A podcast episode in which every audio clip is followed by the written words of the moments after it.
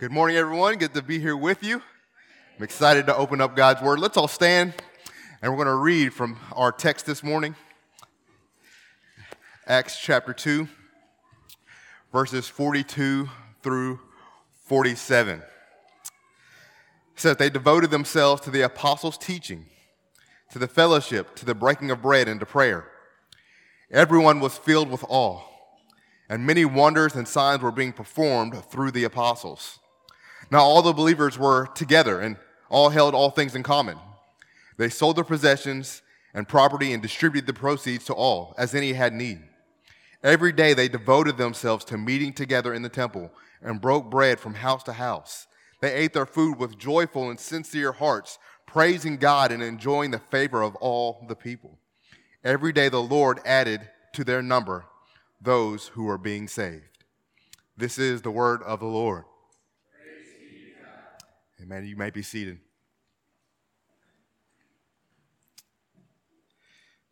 Community is naturally built around those that we follow. Um, when you, we see this all throughout our culture. Um, the way that me and Pastor Josh really connected is we both found out we were Duke basketball fans. We're both Cameron Crazies. And so automatically that community was built with each other. We see this all the time throughout the music industry where the followers of certain singers are actually given community names. Like Justin Bieber's got the Believers, right? And Beyonce has her Beehive. And then there is the most fierce music community of all, the Swifties. I was going to ask if anybody was a Swifties, but we already know where the trouble walked in. All right? Um, that's probably the most passionate fan base of all time. Like if you look up Swifty stories, you're gonna find all kind of crazy things. And we can ask um, the Chiefs uh, tight end Travis Kelce about how big the Swifty impact is when his jersey sales shot up 400% in the last week. His podcast is the number one podcast in America. And you would think that nobody could make the Super Bowl champions of the most popular sport more popular but the Swifties did it. It's even predicted that the next presidential election is going to be determined not by debates, not by policies, but by Taylor Swift.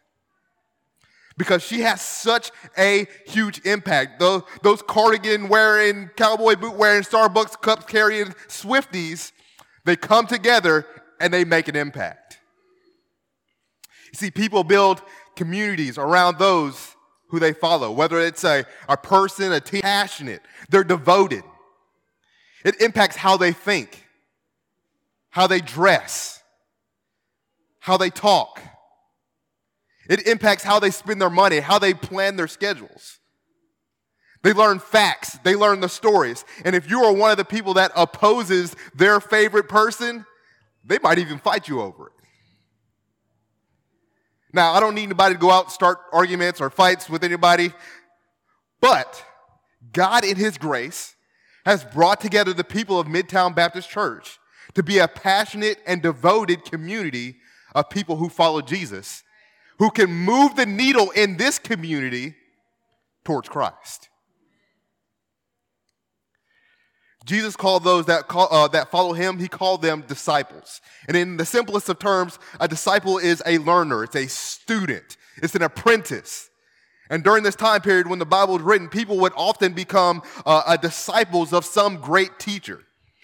And what they would do, they would try to get into direct contact with the teacher. If they couldn't, they would get the teacher's writings, they would hear the teacher's speeches, they would go to a, a school that was founded by the teacher. But what these learners did was much more than just gather information. They would devote themselves to the way of life that was taught by this teacher. They would conform themselves to the teacher's character.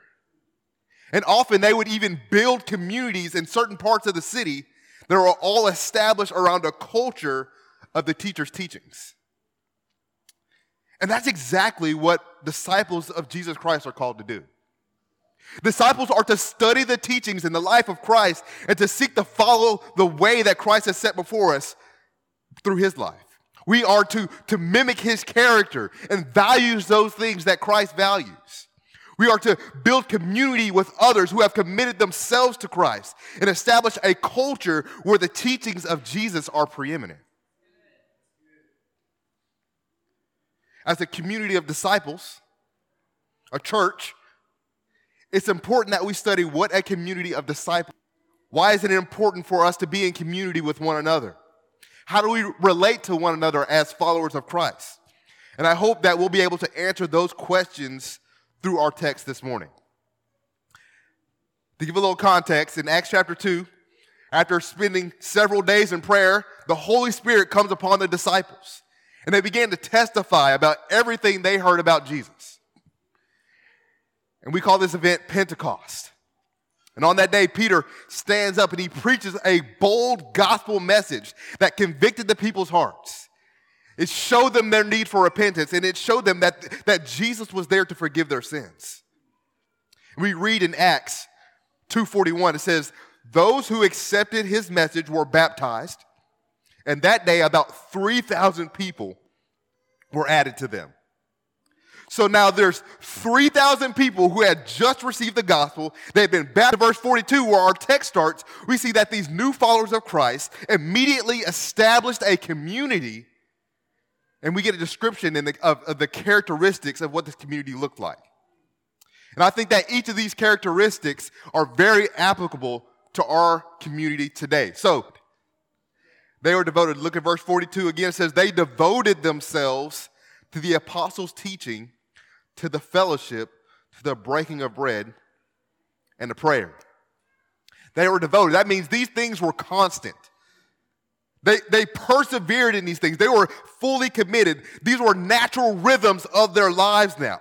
These were can't miss things that they would not do without.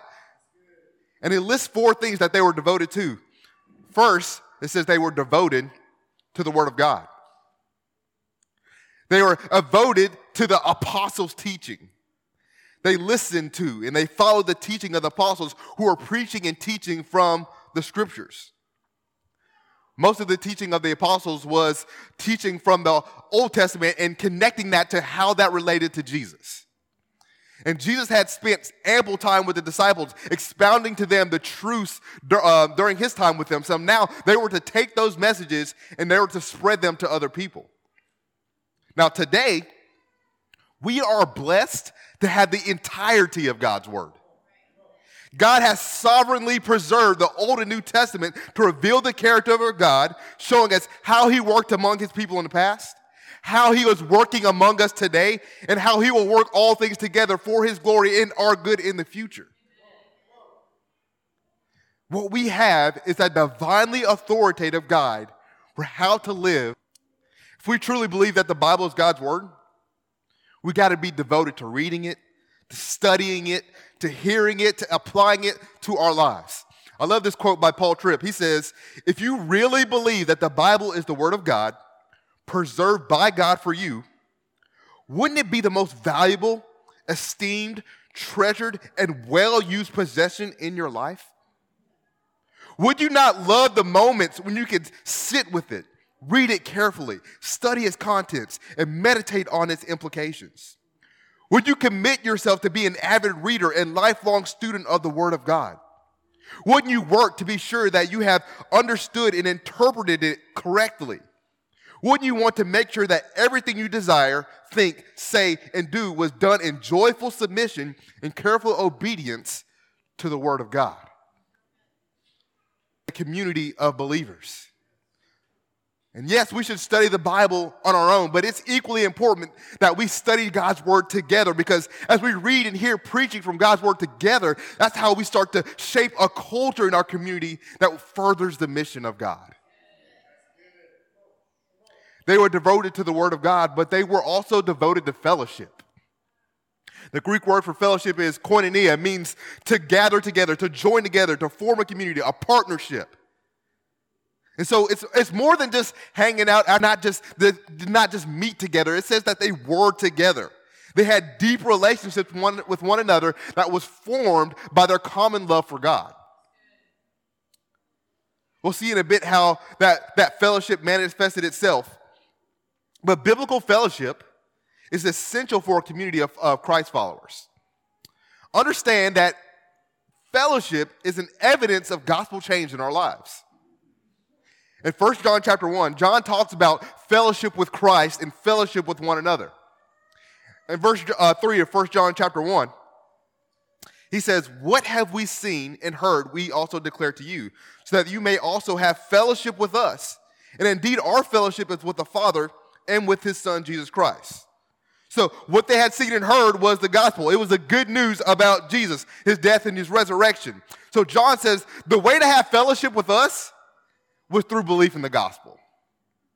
They shared that common belief, and that united them together in Christ. And then in verse 7, he says, If we walk in the light as he himself is in the light, we have fellowship one with another. In the blood of Jesus, his son, in the light, that's a term for following Jesus. Jesus says, if, if we're walking in the, in the light, then naturally we have fellowship with one another because there's that natural bond that happens when you are walking with other people who have been cleansed by the blood of Jesus. A result of, God, of the gospel working inside of us that we will fellowship with other believers. Now, Sunday gatherings, like we were doing this morning, it provides an opportunity for fellowship. It's not the fellowship, but it provides the opportunity for fellowship that's around Jesus Christ. And, and I get it because I am a natural introvert. Um, well, debatable. Some people say I'm not. Um, but I think I'm a natural introvert. Um, and I tend to like to be a loner. And so I get it if you want to jet out the ser- at the back door at the end of the service. Like, that's my natural want to do thing too. But if we skip out on the fellowship, we're skipping out on an opportunity to strengthen our confidence in the power of the gospel as it brings together people who probably never would come together otherwise. They were devoted to the word, they were devoted to fellowship. And the third thing they were devoted to is the gospel. It mentions here the breaking of bread. It's talking about the observing of communion, the Lord's Supper. And the Lord's Supper is a memorial of the Lord's death. The early church devoted in a way of proclaiming their dependence on and the sufficiency of the gospel. This is a, a, practice that's continued through the church tradition for that same reason. We practice that all the time because we want that reminder of how important the gospel is to us. Because as we as we picture the broken body and his blood spilled out for us, it's a consistent reminder that the that Christ's death is integral for our faith. Without the life, death, resurrection, and future glory of Christ, there is no hope. There, there's no reason to gather. There's no reason to change our lives. The gospel is what changes everything, so it has to be at the center. As followers of Christ, the gospel has to constantly be on our hearts and minds. No hope without the gospel. So they devoted themselves to, to keeping the gospel at the forefront through regularly taking part in communion. Final thing we see that they're devoted to was prayer. Their devotion to prayer indicated that they were completely dependent upon God. They understood that God's presence with God in prayer.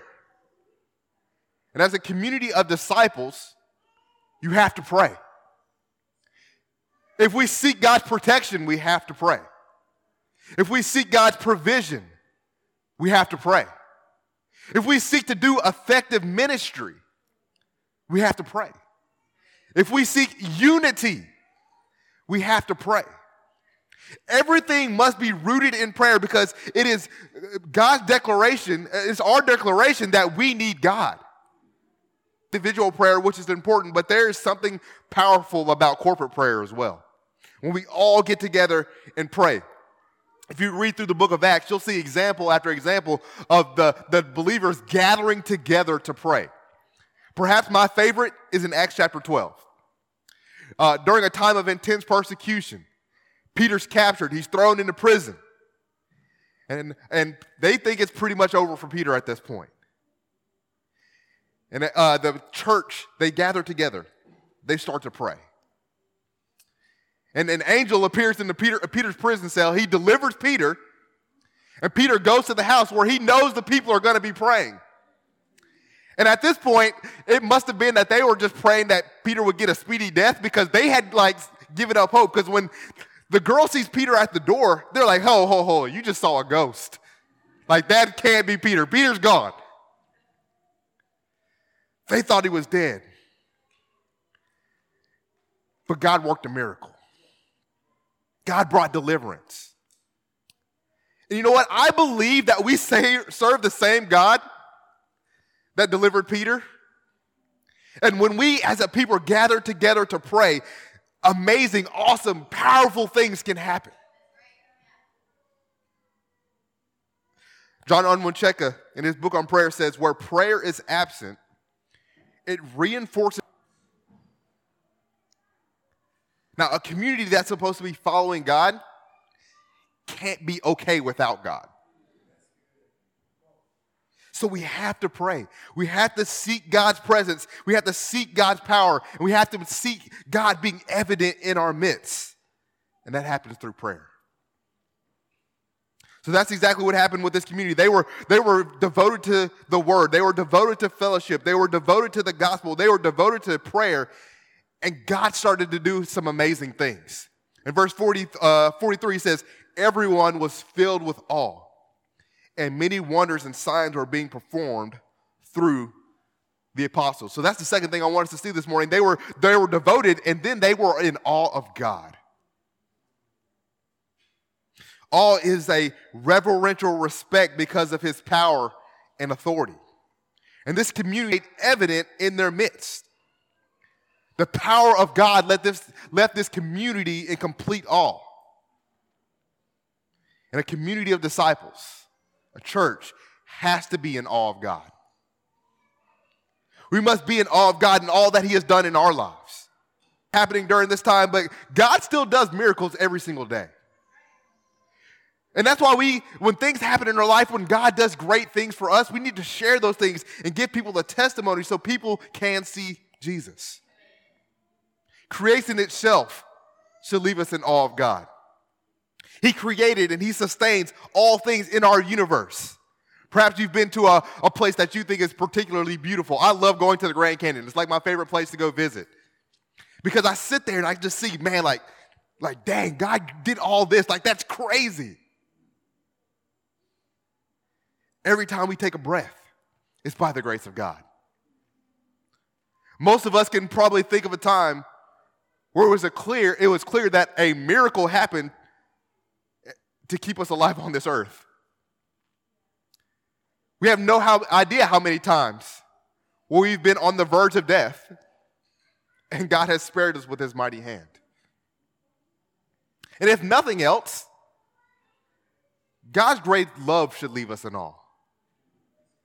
His willingness to suffer death for our redemption, of to die a brutal death. All that God has done, all that He is doing, and all that he will do should leave us in awe of who he is. So, a community of disciples must be in awe of the God they are following. This thing that Paul tripped being captured by awe of God. Because awe of God is quickly replaced by awe of you. And if we are in awe of ourselves rather than in awe of God, we're filled with pride and we think that we can handle this life on our own, it creates all types of problems within a community of believers. So we need to keep an awe of God at our forefront. The community was devoted, they're in awe of God. And the third thing I want you to see is that this community was authentic. They were authentic. They were serious about their commitment to Christ. This wasn't a passing trend, it wasn't cultural Christianity. This was real to them, and it showed in the way that they refocused their lives after they came to Christ. Their belief in the gospel completely changed the way that they lived and connected with each other. We read in verse 44 Now all the believers were together and held all things in common. Remember that unity this community was united around the common belief in the gospel of Christ. And that unity sp- spread to every aspect of their life.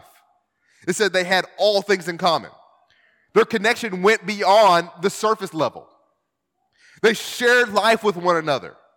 They became this familial relationship spread to the way that they started handling their earthly possessions.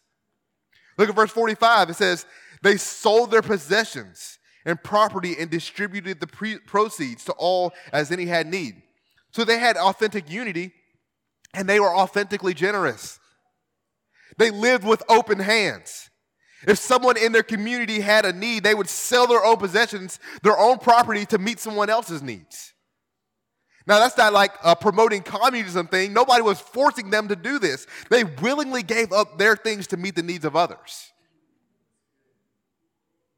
In other por- portions of Scripture, we see that the, the believers would sell their property to fund the mission of God. Authentic disciples will be generous because they understand that God has given them everything that they own, and they will use that to God's glory, living with open hands. Verses 46 and 47 give several indications of this authentic community. All right, it says, Every day they devoted themselves to meeting together in the temple, food with joyful and sincere hearts, praising God and enjoying the favor of all the people. Every day the Lord added to their number those who were being saved. So here we go. This is like a, the five for one special. All right. They were authentically faithful, authentically relational, authentically joyful, authentically. They were faithful to gather together to study the scriptures. They got together regularly, it says, to eat a meal together, a picture of the relationship that they had built with one another. It said they did so with glad and generous hearts, praising God. So when they got together, it was a good old time. They got together joyfully. They worshiped the Lord for all the great things that He was doing in their midst. Their, their mirth and alacrity gave them favor with others in the city. It didn't become a, a cult camp where they kind of cut themselves off from the outside world. It said they still had relationships with those outside the faith. They had favor with all people. They were people that even the lost people wanted to be around. And what happened is that leads to the reproduction. God was adding to the church daily. People were seeing this community and wanted to know what was it all about. They lived and proclaimed the gospel. God's spirit worked, and people responded by following Jesus themselves. It was clear they were authentic followers of Christ as they interacted in the community of disciples and they lived missionally in the community of Jerusalem. Now, could the same be said about this community of disciples? Faithful, relational, joyful, missional. Would people look at this community of believers and want to know more about Jesus? Let me get him a little bit more personal. As a representative of this community of disciples, would people look at you and say you are a real deal, authentic, genuine follower of Jesus Christ? Are you someone that others would want to follow as you follow Jesus? These verses give a clear picture of what it looks like to be a disciple. A disciple will be reorienting their life every way um, under the lordship of Jesus and leading others to do the same through the power of the Holy Spirit. Being a disciple of Jesus shapes your entire life.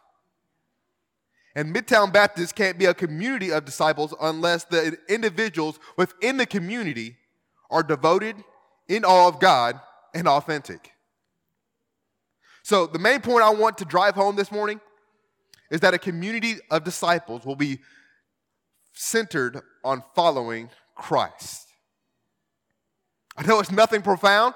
It's something that should be go without saying, but a community of disciples has to be centered on following Christ. And so, is your life centered around following Jesus? What are you devoted to? What is it that you give yourself over completely to? Is it the Word of God? Is it fellowship? Is it the gospel? Is it prayer? What inspires awe in you? Is it Steph Curry dropping a half court three? Is it the plot twist in your favorite TV show? Is it the new song by your favorite band? Or is it the Word of God that reveals truth to you? Is it what God speaks to you during your times of prayer? What inspires awe in you? What determines how you prioritize your life?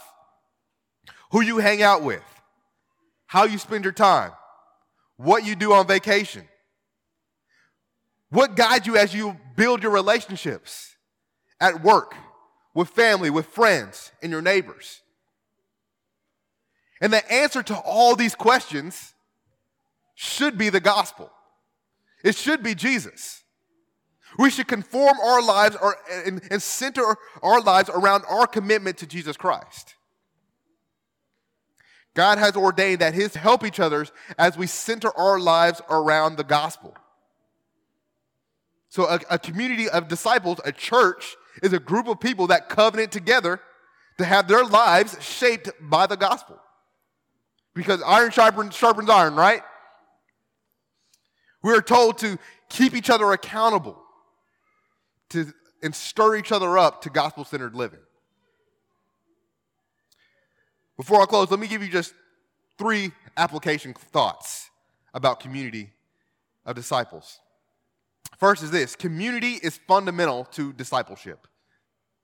Community is fundamental to discipleship. So, from the very beginning, we see these 3,000 people right after Pentecost come to Christ. What happens immediately? They immediately form community. We see in 1 John how it's an evidence of gospel change in our lives. Because Christians were never meant to do this thing alone. Hebrews 10 23, we read this in our scripture reading this morning. He says, Let us hold on to the confession of our hope without wavering, since he who promises faithful. And let us consider one another in order to provoke love and good works in the habit of doing, but encouraging each other, and all the more as you see the day approaching. And that verse is just a good encouragement that, that tells us hey, you need each other. And as the days grow darker and more wickedness is available to us, we need each other to stay devoted to God and, and to be in awe of His power and to be authentic in the way that we live our lives before God. You can be saved and not be in community with other believers. That's it's possible. You can do that. But I don't think that you can be a healthy follower of Jesus Christ without community. Christ established the church. He's united us together through the gospel. He has purpose that we should work together to follow him. And so community is important for discipleship. It's, it's one of the main things. Second thought is this community is where the gospel is brought to life. Community is where the gospel is brought to life. It's, it's in community that the truths of the gospel start to be applied. It's in the, it's in the go, uh, in community where the gospel goes from good thoughts to practical action. The gospel tells us that we need to, to love one another. Because if we can't love our brother who we can see, then how can we love God who we can't see? That's First John, right? So we need to love one another. But you know when we really see the gospel at work? When we're living in community and we have to love a brother or sister that's very difficult to love.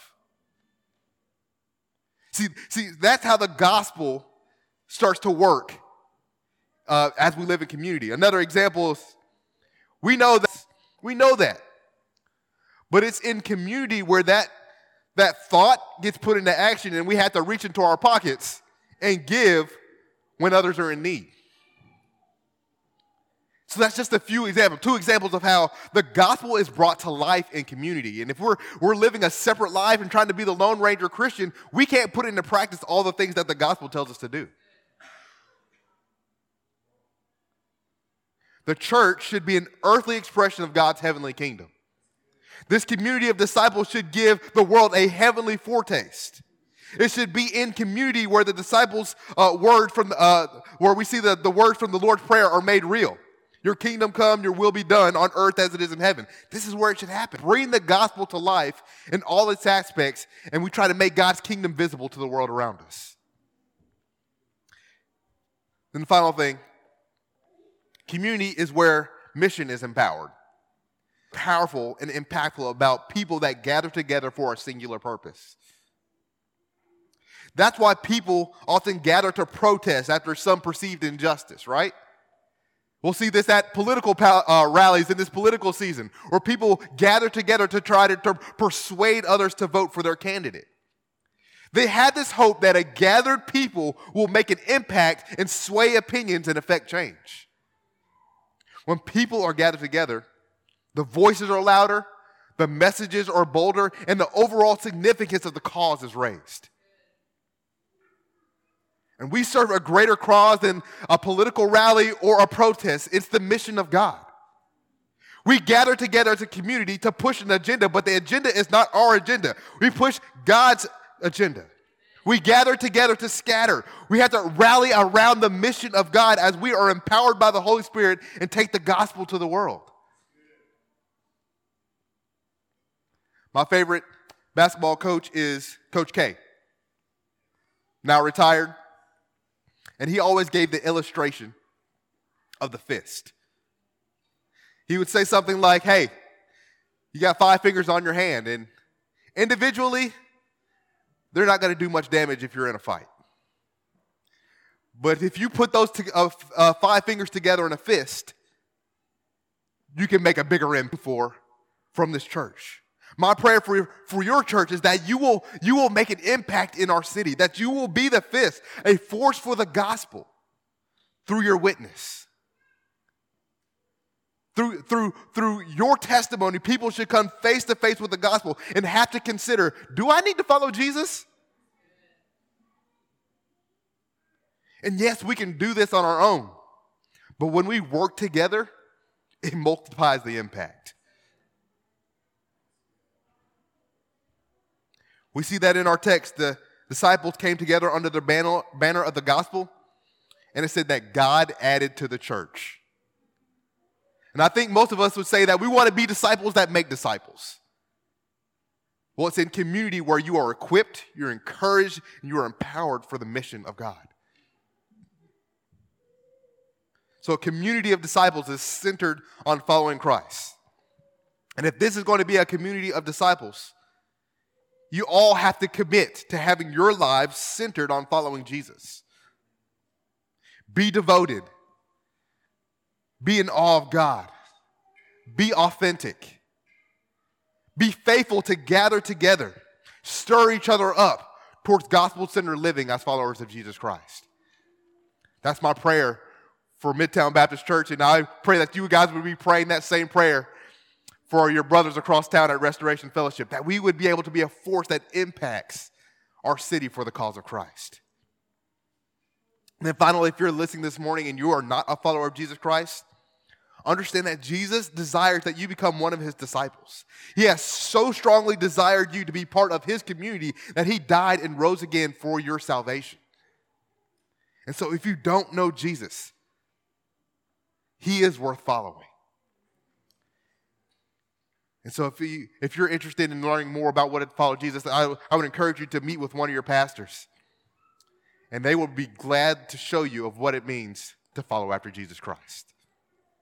But for those of us that are believers, let's go out and be true, authentic disciples of Jesus Christ. And let's build a community that makes an impact in our city, in our nation, and in our world. Let's pray.